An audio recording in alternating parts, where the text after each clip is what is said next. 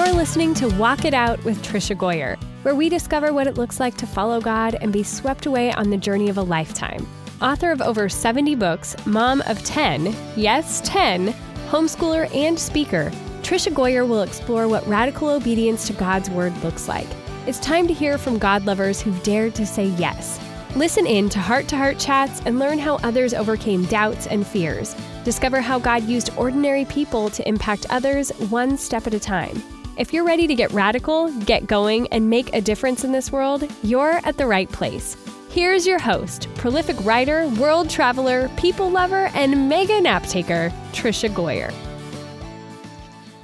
I am so excited about this week's podcast. Um, we're going to be talking about the book, The Six Needs of Every Child. So let me introduce my guest. Amy Olrick is an author and a techie who has spent her professional life working with organizations to build social movements grounded in the ethic of love.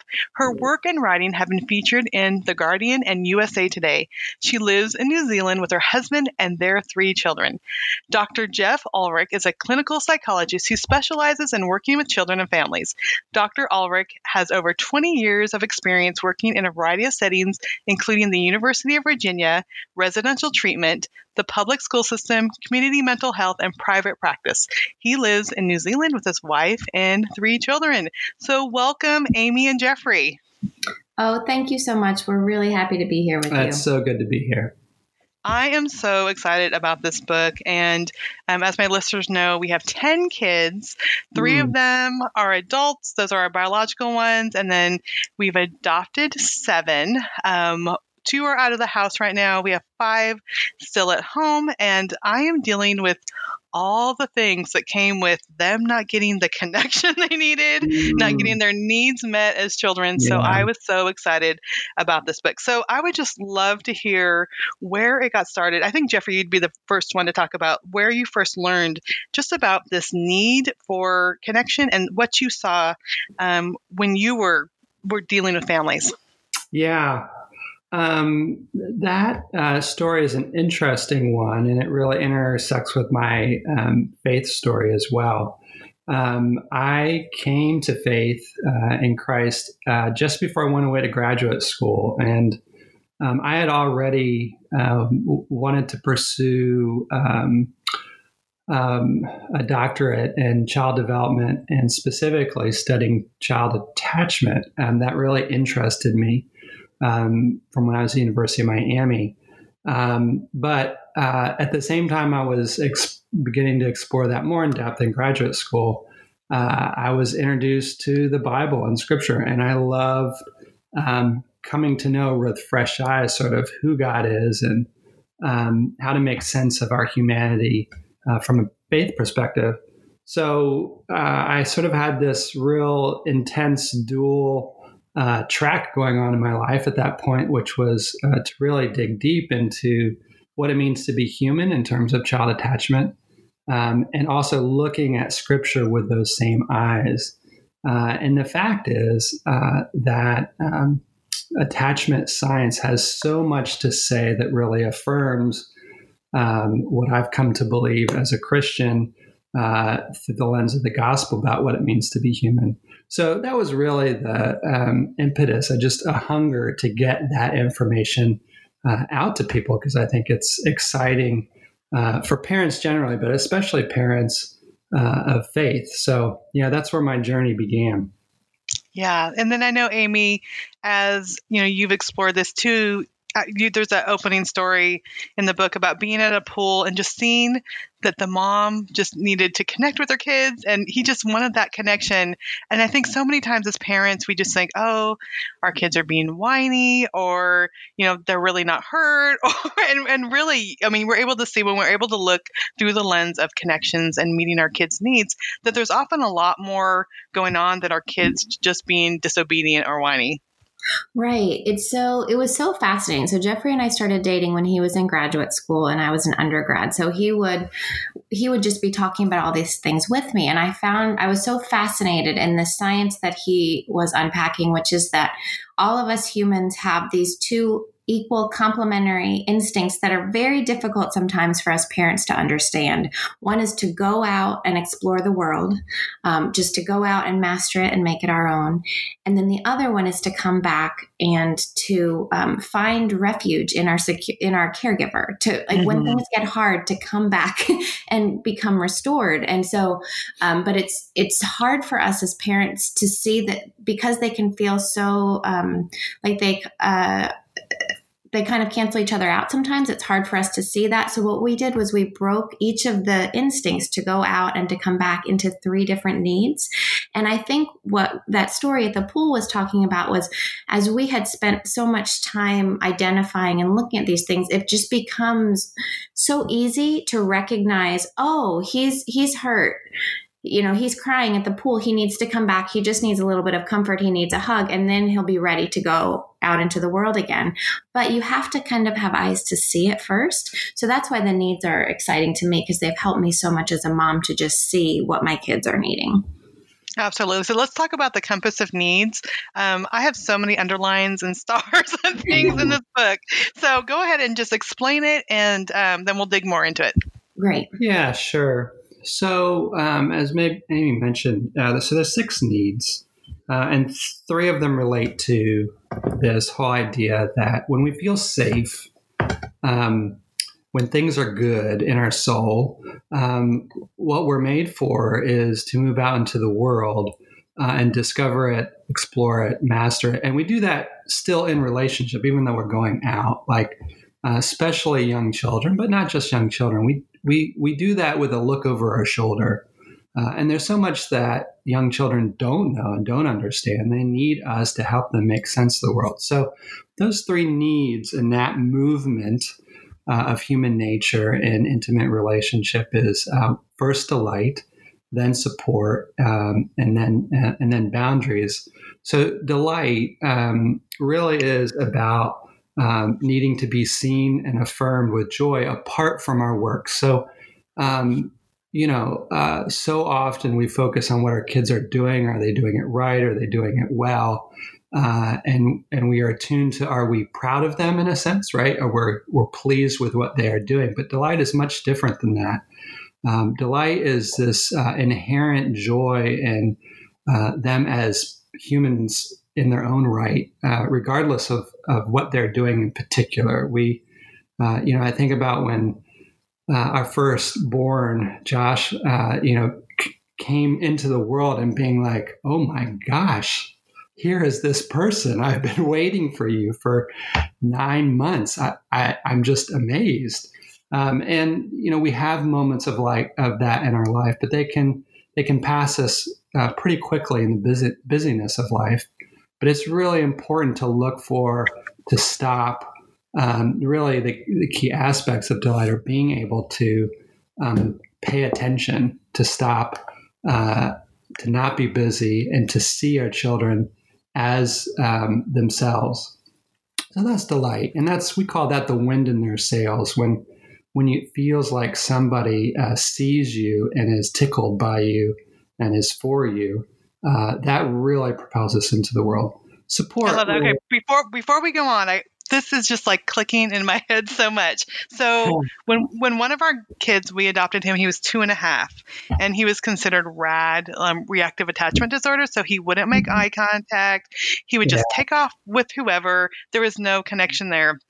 And so we go to therapy with this little guy, and she's like, This is what I need you to do. And we practice this for six months in the therapy office. And I'm like, Really? This is what is going to solve our problem?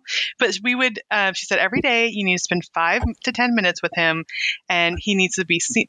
Feel seen, feel heard, and feel appreciated. Mm. So hmm. you're going to sit there and you're going to say, You're holding the red truck you are um, driving the blue truck on the floor. Yeah. And then you repeat what he says. So if he'd say, you know, he's two and a half. So he'd say car, I'd say car. So I repeated what he said. So I, I noted what he was saying, what he was doing. I repeated what he said. And then I would say, like, if he'd hand me a car, thank you for sharing. Great job Mm. sharing. And so I'm like, this is exactly what delight is, which Yeah. obviously he hadn't gotten that Yeah. in the two and a half prior years. And now this is the kid that like every day he wants to snuggle with me. We Right. read stories. And, and so it's just like that time of him feeling seen, heard, and appreciated, which you're, Yeah. you know, summing up as delight. Um, Yeah. And I, I talk to parents all the time. I'm like, if their kids are, you know, having really bad anger problems or you know they're really struggling with discipline i'm like go spend some time with your child like Yeah. do this this activity and now i'm like okay yeah this makes so much sense this is delight It's beautiful. and it's so it's so cool to hear that story because what we have um, identified delight as is a mirroring need. So it's a need exactly what you're talking about for us to be seen. And on the compass there are these three needs to go out. Delight is the one on the exploration side of the compass to be seen. And then there's a there's a matching one on the other side. But it is it's so foundational to our development to be seen. And i remember when um, one of our little guys was struggling just going back to the materials and saying all right they just need their little love banks filled up. It's not this is not a discipline issue. This is not anything else. They just need to be seen and loved by us for a while. Hmm Yes. no that's great okay let's talk about support Yeah. So support uh, is is really just the need that we have to be nurtured uh, in our natural interests, abilities, and and help with developing the skills that we need in life to to thrive. So. Um, you know, we open up worlds for our kids, um, and we help them to um, to master them.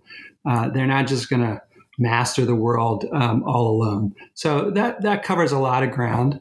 Um, but uh, boundaries is a real companion to it um, because as our kids move out into the world, uh, they're not the only ones in the world, um, and actions have consequences. And so uh, we also have to show them that there are limits to their exploration, that there are others in the world, uh, and help them understand how to fit into uh, the world of others. With little kids, you know, it's the physical world, like don't run out into the street.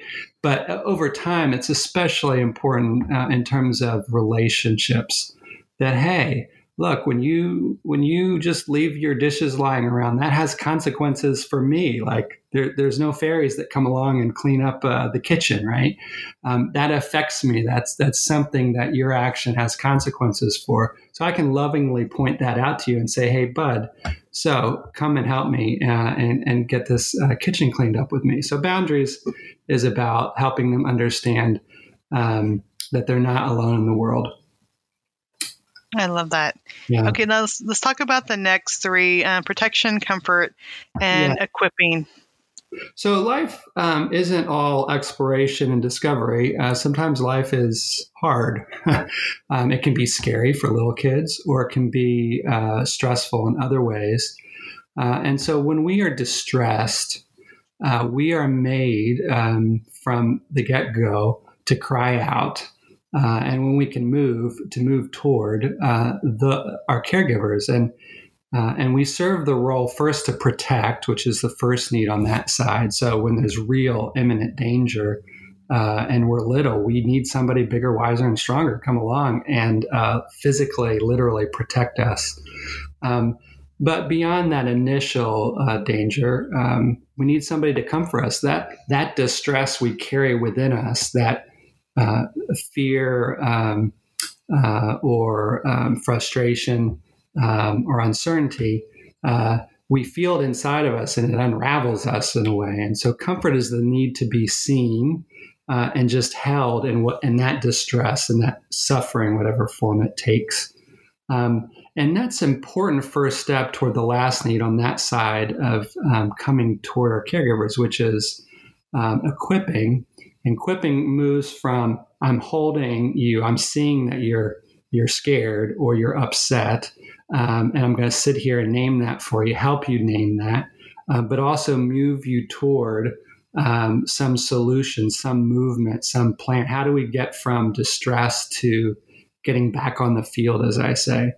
Um, and so equipping is about that discovery of okay, what happened was uh, that dog barked really loud and you you were scared and you didn't know if he was friendly or not. And here let me help you uh, see that that dog is friendly. Let me go over there with you.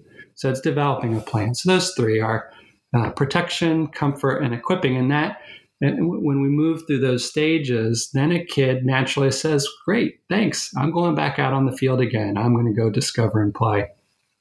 Yeah and i just love that you lay it out so easily for us to see. And I think, you know, I think a lot of us do these things naturally, um, mm-hmm. but it might just help to see, oh, okay, mm. I'm really not doing a good job with this area, or maybe I can do this more. And even with our own kids, um, one of our other kids, we got her when she was five, and every time she got hurt, so skinned knee, bumped her head, she would get angry. She would throw mm. things. She would pound the wall.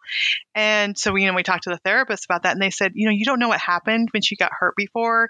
Maybe someone yeah. made fun of her. Maybe someone spanked her because she was annoying them. And so we actually had to teach her to come to us when she was hurt mm-hmm. and that we mm-hmm. would hold her and comfort her. Mm-hmm. And it was, it was so funny um, because, you know, I taught this like, okay, come to mama. You got an owie. And we would practice when she wasn't hurt, you know, but, you know, we, we pretend you have an owie. Come to mommy. I'll hold you we'll put a band aid. And so we did this for weeks and weeks. And then uh, one day she was out with my husband and was teaching her how to ride her bike, and she fell and skinned her knee. And he went to reach for her, and she turned to the house and ran to the house and said, "Mommy," because I had taught her to come to mommy. Yeah. We hadn't thought of, oh, we need a teacher she can go to daddy yeah. too. But I yeah. think so many times we don't like we think, oh, um, this you know this child has a problem, an anger problem. No, really, she just needed to be taught that we can be there for comfort. And I think when we can see these things, we could, might might be able to see um, areas that we haven't done a good job, or maybe we can do better on how we can really help our kids. And I think that something I, I love that story so much. The work that's done and the conscious work that you've put in is so beautiful. It's that's a story that I just want to sit with and contemplate that you have poured into your daughter for a minute. Um, it really is beautiful. One of the things that it made me think about is one of the reasons why we put this into a compass is because we we want people to be able to look at all the needs together and recognize that okay these are human needs so these are needs that that I also had when I was a child and mm-hmm. just start to wonder about um, the needs that were met most frequently in our own lives growing up and maybe some needs that were overlooked or undervalued because those are the needs that tend to be the ones that we go to. The ones that were met really strongly in us are needs that we then try to naturally meet really um, or have the potential to overdo in our own kids. And so on the compass itself, we have this this needle, um, and it can be split in half of where where our child is pointing and where and we are pointing let me see if I can explain it well because it was really, it really makes a difference for me to understand. So let's say we have a child, um, we do actually have one of our kids, he gets hurt a lot and he just really, really feels his pain and mm-hmm. he has um, a tendency to really express his hurt. And I grew up in a home where boundaries was really heavily valued and comfort is a harder need for me to meet. It just doesn't come naturally to me. So when he's falling and hurting, his little compass dial is pointed to comfort. That's what he's need. That's what his need is. Mine is pointed to boundaries because sometimes I just want the screaming to stop right right so understanding this need and being able to picture this this compass in my mind and understanding the value and that's what the science and stories we hope to share in the book is about understanding the value of comfort and actually how it helps move our kids forward is what gives me the ability to sit down on the floor with them and say hey bud let me just hold you for a minute we'll get through this and that's so fascinating. It's what builds his strength and resilience over time. But it takes me recognizing, oh, this is something that I don't know how to do well. Let me learn it and come alongside my kid. Yeah, I love that because you're talking about, okay, I see this is a need, but why do I feel uncomfortable? And you talk about that, you know, pay attention to um, what's happening and then what makes you uncomfortable about it. And it made me think about, you know, we adopted all these kids and the noise, you know, you mm-hmm. think I'd be like, that there's going to be a lot of noise around here. But e- but even like if they're all loud laughing, I would just be so tense. Mm. And I started thinking about like what is going on. Well, I grew up with my mom and my stepdad, and he was a Vietnam vet, and we had to very much be quiet around him. It was the house is quiet. We're not going to disturb him. He's watching his sports, and it wasn't like this verbal thing they told us. It was just if you got his attention, you usually got in trouble. So, so yeah. things were just like calm and quiet.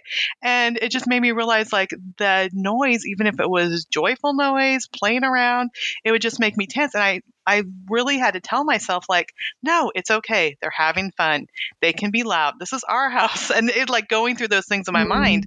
But I love that how sometimes the things that our kids need, we are uncomfortable and it doesn't seem like um, that this is the right way we should be acting or reacting to our kids, but really it, it's okay. It, we just have to see yeah. why are we uncomfortable.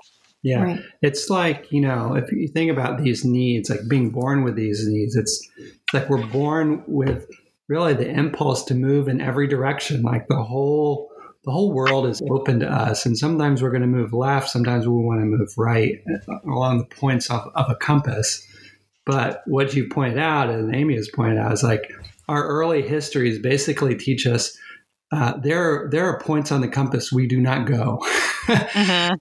You know, we move in this direction. Boundaries and quiet, and you know where your place is, and you don't move out of that place. So when suddenly my kid comes along, like I want to go over here, I, I want to go in the direction of comfort. You're like, oh no, no, that we don't go in that part of the world.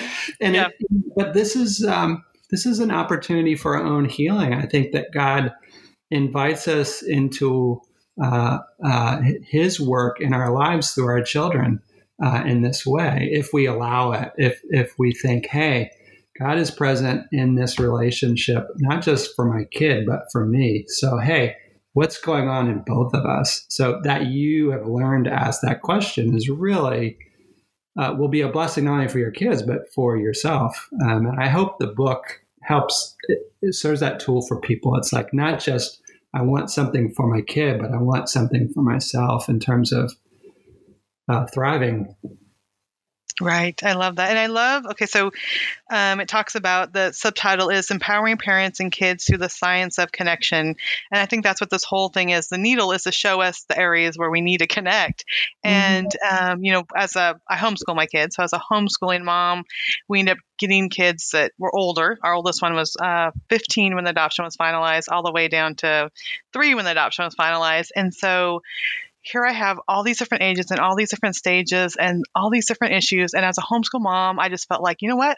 I just need to read out loud to these kids. Um, we could worry about all the workbooks, and yes, we're still going to get to the math, but yeah. I spend you know a couple hours every morning, and we read Bible stories, we read uh, missionary stories together. We meet, you know, read all these things because I just had this feeling like they need to hear my voice. They need to have mm-hmm. this time of connection. And really, I've seen the homeschooling, the learning get easier. And it's come mm-hmm. from us just sitting around the table reading books. And mm-hmm. I think so many times we try too hard to like figure out all the stuff we have to do when yeah. really our kids just want us to connect. Yeah. And um, here's the thing that we both Amy and I paid attention to as we you know we're raising our kids and we're on year 16 17 of that. But the world and i think this happened like the world even uh, in our churches as well as non-church environments the world in general um, really focuses on outcomes you know? Mm-hmm. uh, my kid's learning um, how is he behaving um, and uh, so there's and, and and that pressure feeds on our fears that we want to do it right. We want, we want our children to turn out well. How are how are other people going to judge me?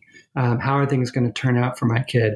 Um, how is God going to judge me? Um, and and and that feeds us, that prompts us, that pushes us in that direction of outcomes what do I need to get, you know, what do I, what can I do to get the outcome that I think is the right one, however you want to define that. Um, and what you're pointing out there is actually connection uh, is is the safest route to these outcomes that we probably care about most in our in, in the depths of our soul. um, you know, which we might even describe as the fruit of the spirit gentleness, kindness, mm. self control. These things that are the real markers later in life for, um, for human thriving. We get there through just what you described, connecting with our kids. And then we fill in those gaps along the way. We have the conversations. I teach you things, but it's not a straight line. Uh, and the world sort of is pressuring us these sort of straight lines. Is my kid where he needs to be at at this moment in time? Um, what will other people think? And we just we want to invite people out of that pressure and recon, re- reconnect with the idea of you are on a lifelong journey with your children. Each one of them is their own person, and your relationship with each of them is its own relationship. And connect, and mm-hmm. and and you'll get where you need to go. Yeah, I, I, love that so much. It helps mm-hmm. me now that I have adult kids. My, my older yeah. kids are 31, 28, and 26. My daughter's a missionary in the Czech Republic. We talk every day. Mm-hmm. we video call every day. My mm-hmm. two sons live in town and they come over and we play board games. And there's a lot of things I, especially as a homeschooling mom, I didn't get right. All of them were horrible in math by the time they got to college because I'm more language and we'd read mm-hmm. stories and they all had to take, you know, basic, basic level math. Um, but they all have done fine. They, you know, two are college graduates.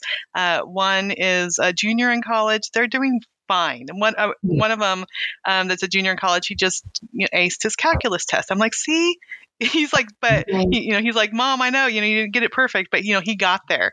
And I think the fact that we have the relationship, the connection, my adult sons still come over and we play board games and we have meals. Um, mm. That looking back, those times that we we read stories and played games, that has really just solidified our relationship as the years have gone by. And so it just encourages me with my younger kids, you know, if they're struggling, yes, we will get to those math facts, but let's, mm-hmm. let's, you know, let's spend this time together and all those other things will be taken care of in time. Mm-hmm. Mm. It sounds so simple, but we really just want to help people change like stop themselves in their mind from asking the question that I think so many parents go to, and I certainly do, is what do I do with my child? Mm-hmm, mm-hmm. Um, and changing that question, transforming it into how shall I be with this person, right? Because right. that little person that you were working on with math facts is now a 31 year old man who comes over to your house and plays board games. And I might have your order of your kids wrong, but it's just, yeah, no, it's, you're right. it's yeah. hard for us to see that in the moment, right? But it's this long view vision and it's how shall I be? Because this is a person who is developing and growing in the world. And yeah, all these things, we're going to have hard moments, hard months, sometimes hard years with our kids. And that doesn't tell the full story. Just like our own personal hard moments, hard months, hard years um, don't tell the whole story of our lives, right? But it's just so hard to not get caught up in whether we feel like we're doing something wrong. So yeah, I love that. Okay, there's one more thing I want to talk about before we end because I think um, when I'm speaking at homeschool conferences, when I have parents, especially adoptive parents, coming um, and talking to me and wanting advice, something that I learned about the thinking brain and the feeling brain has helped me mm-hmm. um, so much. And and just you know when your kids are angry or when they're upset or when they're emotional, where they're worried about a worldwide pandemic, mm. uh, when that emotional brain, feeling brain is turned on on, they're not going to be able to have their thinking brain. They're not going to be able to sit there and memorize spelling words, and or they're not going to be able to listen to your rational um, conversation of right. why this is right and why this is wrong. So I end up like over everything I've learned, I think this has helped me the most. And I would just love for you guys to just explain it because I think this is so, so important. Yeah, that's right. It's, um, for me in my training, these things sort of like, oh yeah, that's how it works. But you realize, um, you know, we don't walk around thinking about ourselves as having different brains. We just like, there's my brain, you know, like I do yeah. what I do. And you know, this idea that actually uh, we have more than two brains, but let's just start there. This idea yeah, that, there's a part of our brain. It really is its own ecosystem, if you will, and its job is uh, uh, is um, uh, to really to interact with the with the world with a sense of urgency. you know, uh, survival. Um, and uh, that emotional, you know, that emotional part of our brain, which just reacts to the world as it's experienced really on a sensory level. Like, what do I, what did I hear? What do I see? What do I smell? Like, before you can even consciously be aware of the information, that part of your brain is doing its thing. Mm-hmm. Uh, and if if what it picks up in the world is like important in some way, and that could be related to you know you talk about having uh, children you've adopted, they have a whole life story, and it's mostly parents who adopt. It's like um, it's blind to them. They may know some general things, but the, in the specifics, uh, you're walking blind, and so that part of their brain is carrying those hard intense experiences. Um, and at any moment, that part of the brain could um, be on fire, really just saying, hey, you know what? I picked up something. I need to get out of here. Mm-hmm. Um, mm-hmm. And just as you pointed out, when that part of our brain is um, in charge, it, it's like pulls the plug on this other part of our brain, which really works best when we feel safe. yeah. and the coast is clear. Uh, and that's when we can be rea- rational and curious and discovering. That's the part of our brain that we really use when we're in that explore mode. Um, and so it's like we're in two different modes. The comfort part, that need, the reason it's so important is it's like a bridge to that rational part of our brain. And we often want to jump over that bridge and get straight to the solution.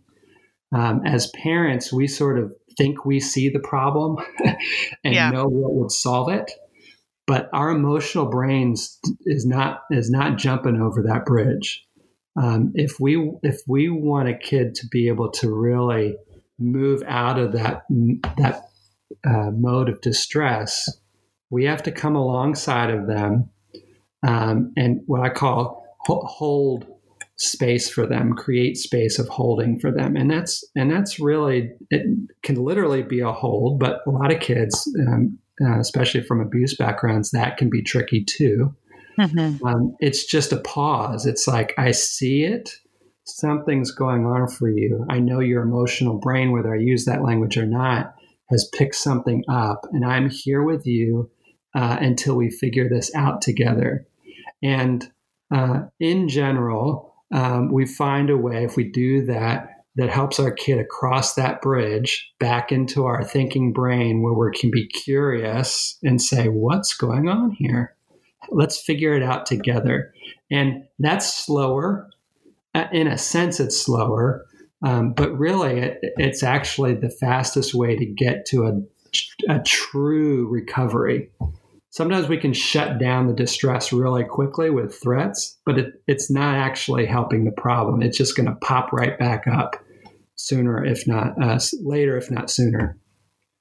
Yeah, and I, I, love that just taking that pause, holding that space, uh, sometimes physically holding them, and mm. and really, you know, you train them to see um, what's really going on. And an example would be um, one of my kids getting upset with a sibling, and mm-hmm. over something maybe like they're being noisy or something that normally wouldn't bother them and i'll say yeah. so what do you think's going on well mm-hmm. he was mm-hmm. being noisy uh, well he's noisy a lot but usually don't get upset so you know what what's what do you think is happening and so then when they pause and think about it i just really did bad on that quiz i took or the neighbor mm. said something rude you know so um, but it's making them aware um, of, of what's going on. And I think asking questions is like one of the best things we can do instead mm-hmm. of saying, mm-hmm. you're, you're really just upset because a neighbor like that doesn't, then they just get mad because you're calling them out. But what do you think is going on?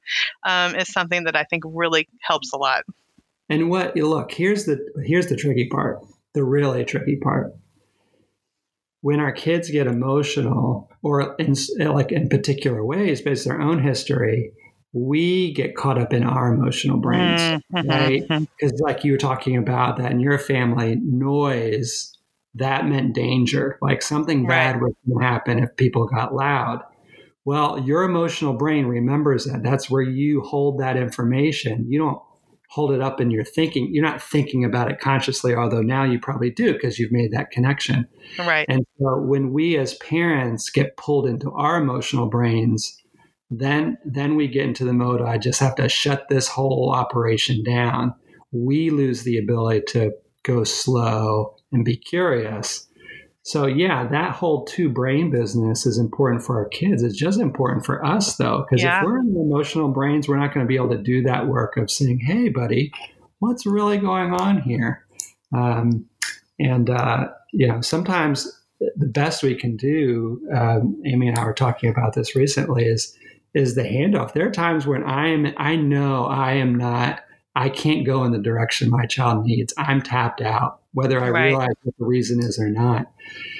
Um, and I'm grateful that uh, you know Amy having these tools, she can go. I know where we need to go with our son, and I can go there right now because that's not happening for me the way it's happening for you. You're not stuck in. I'm not stuck in my emotional brain the way you are. Oh, that's so good, and I love that. Mm. And when, and my husband and I have done that too. I'll be I'm getting emotionally charged. and He's like, "I'll go, I'll go hang, take care of it." And sometimes he just goes and sits in the room, like he doesn't need to have the conversation. He's just he just sits there until that the child's ready to have a conversation. But another thing that has, that really helped me is um, one of the therapists said, "You know, she's doing, she's trying to make you mad so that the pressure's off her, right? Because all of a Mm. sudden." If Mm. if you're angry then then you know you're then she could say oh you're mad at me and it's it's off her emotions it's off what she did wrong and Yeah. so she's like if you stay calm you win and so i mean so many times when i feel done. like i know it's so true though but i would just sit there and tell myself if i stay calm i win if i stay in my mind if I stay calm, I win.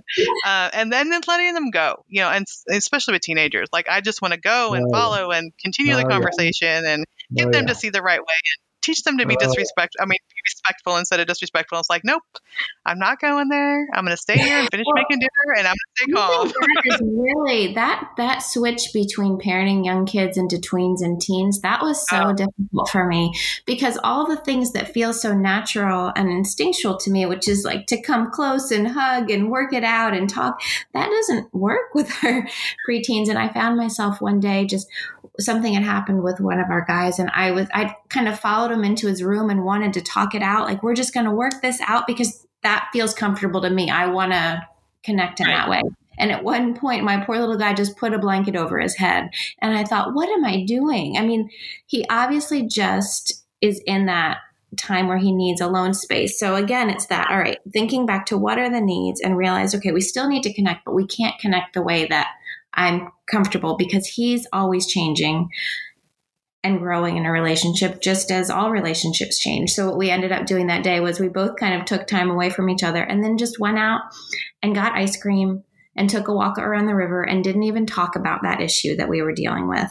But then we could later come back to it. But it was just that whole idea of um, me just needing to to see my kid and recognize hey as their brains are developing their kids another thing that i just really hope that people can get from the book is this idea that our that our kids brains are growing and developing and changing. And sometimes the things that they do are un- unfathomable to us just because they're not thinking. They're literally Right. not thinking.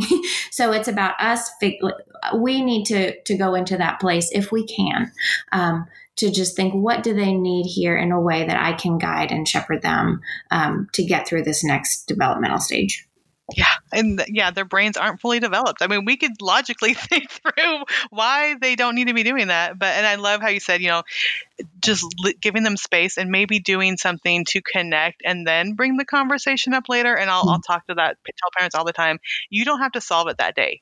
You That's don't even right. have to like bring it up that you know within 24 hours. Make time to connect later when you're both feeling, Yeah. you know, the release from whatever was going on Right. and don't feel the tension you could say so what was going on the other Mhm. day and you know I'm, uh, we have lots of girls so we have seven girls and uh, three boys and so a lot sometimes they'll say i was just feeling really hormonal i'm like yeah that's Yeah. what i thought you know i couldn't have told you in the moment that's what Right. was going on so um and guys boys can feel hormonal too at times um but I think so many times I think we want to solve it, we want to fix it. Back to you know what you were saying earlier, and it's like no, we don't need to do that in this moment, especially as they get older, and they're yeah. even trying. They have no idea sometimes what's going on. well, taking um, that long view, right? It is. It's like it's so difficult for me to make that shift um, seeing from this mo like in the moment how are things going to in the long run how will thing how will things be with this person that i'm in a relationship with and yeah so and it's interesting you know that the and that basic descriptor we use for comfort is see and hold hold you know and yeah for your three year old holding is literally holding yeah. but we hold for our for our adolescent kids just by I, I see what you know see something's going on, or uh, I know you're upset, and I am here. Uh, if and when you're ready to talk about that, or need me to help you work through that, that's holding. You know, that's a kind of holding. Um, but yeah, that shift can catch you by surprise because, like, you know, in our own eyes, there's still those li- our little guys or little girls, and um, but it's a journey. We figure it out, and just knowing what the ground is we have, the options we have, um, based on our design, just can be really can. It helps me to sort of um, feel less lost, even if yeah. the, the problem, quote unquote, isn't being solved right this moment. Oh, that's so good. And for me, the holding, uh, usually with teens, is like 11 p.m.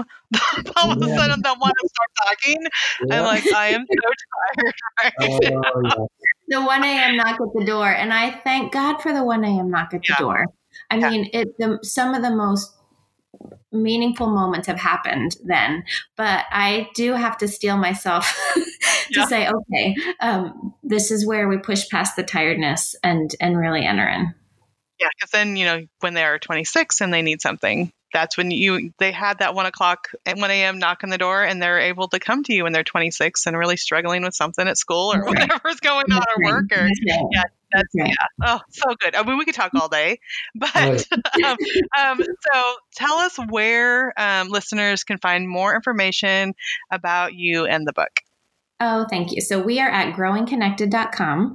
You can find um, information about the book there. It's called The Six Needs of Every Child. And then we're on Instagram and Facebook at Growing Connected. And I'm on Twitter at uh, Jeffrey Olrick. Thank you. We will put all those in the show notes, but thank you so much for being here. Okay, I could have talked to them for so much longer. I love all the things that they're sharing. And as a mom who has had to get so much training from the experts on how to help kids, um, I think this is a book that everyone needs to read. And I love what they say.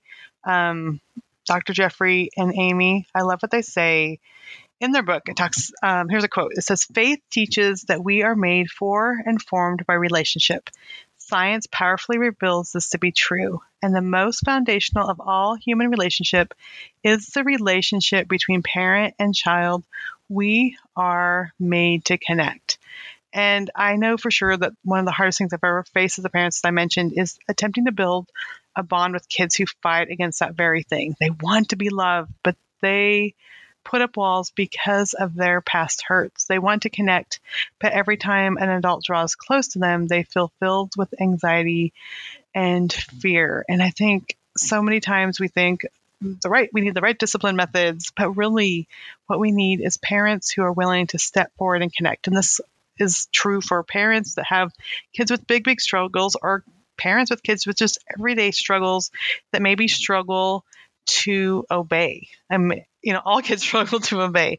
But I think so many times we think we need to figure out the right discipline methods when really we just need to pause and really take note of what's going on inside our kids' hearts and minds and emotions. And it makes such a huge difference. So I'm learning to parent in a whole new way because all my old parenting methods didn't apply for kids that just really struggle to connect. And I think um, the wonderful thing is that the tools in this book are for any parent. And what our kids really need is what they talked about is they need us to do more together, to be together more, to draw close. And um, that is that is going to change everything.